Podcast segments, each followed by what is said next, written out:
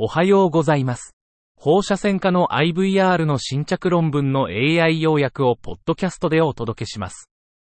よろしくお願いいたします。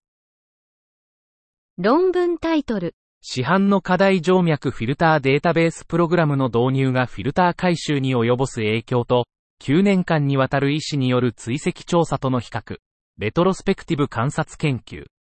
The impact of implementation of a commercial inferior vena cava filter database program on filter retrieval versus physician tracking over a nine-year period. A retrospective, observational study. 目的、商用追跡データベースが課題静脈フィルターの回収に及ぼす影響を、医師の追跡及び介入なしと比較する。材料、方法。 2013年1月から2021年12月までの3フェーズに分けて532個のフィルターを追跡。結果、フェーズ1、2、3の2年間の回収率はそれぞれ20%、31%、46%フェーズ1対2、P0.04、フェーズ2対3、P イコール0.009。フェーズ1、2、3の中央値滞留時間はそれぞれ168日、140日、188日、P イコール0.33。結論、商用データベースは患者連絡の成功率が低く、コントロール群と比較して回収率を増加させなかったが、医師の追跡は回収率を向上させた。論文タイトル。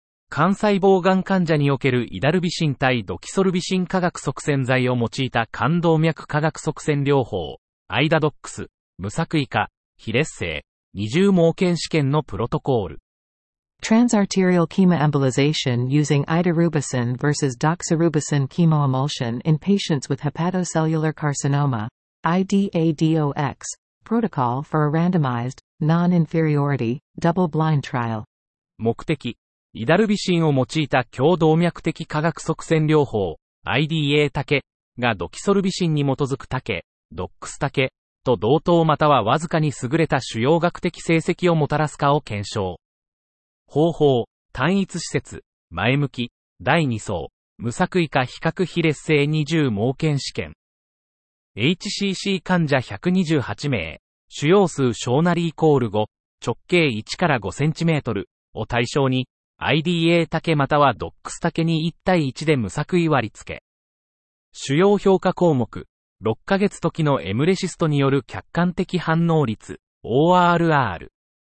統計、意図治療群と治療実施群の両方で、97.5%信頼区間の上限が0.15未満であれば非劣性を主張。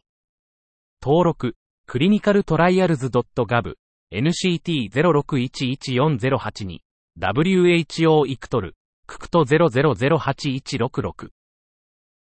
以上で本日の論文紹介を終わります。お聞きいただき、ありがとうございました。